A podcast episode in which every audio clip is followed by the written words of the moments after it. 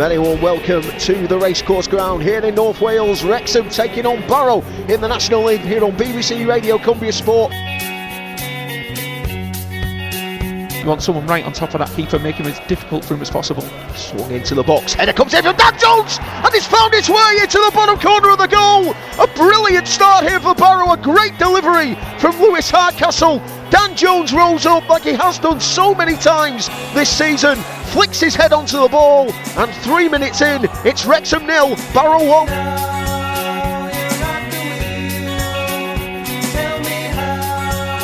Will take a touch and then play another one of his long crossfield balls.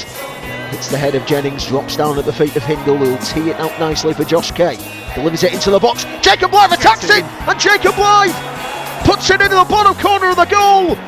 Wheels away towards the Barrow supporters on this far side. And 24 minutes into this first half, what a great start it is for Barrow, because it's Wrexham 0, Barrow 2.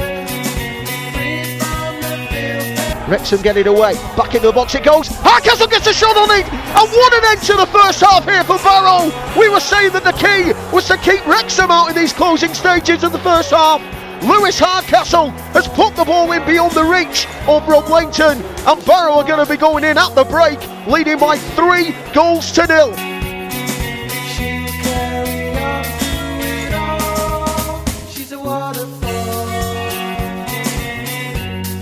Young is going to be the man to take it over on this right hand side, delivers the ball into the box, ball bubbling about anywhere and the header's come in, and Wrexham have got themselves a goal back in this game. 13 minutes to go here, it's now Wrexham 1, Barrow 3.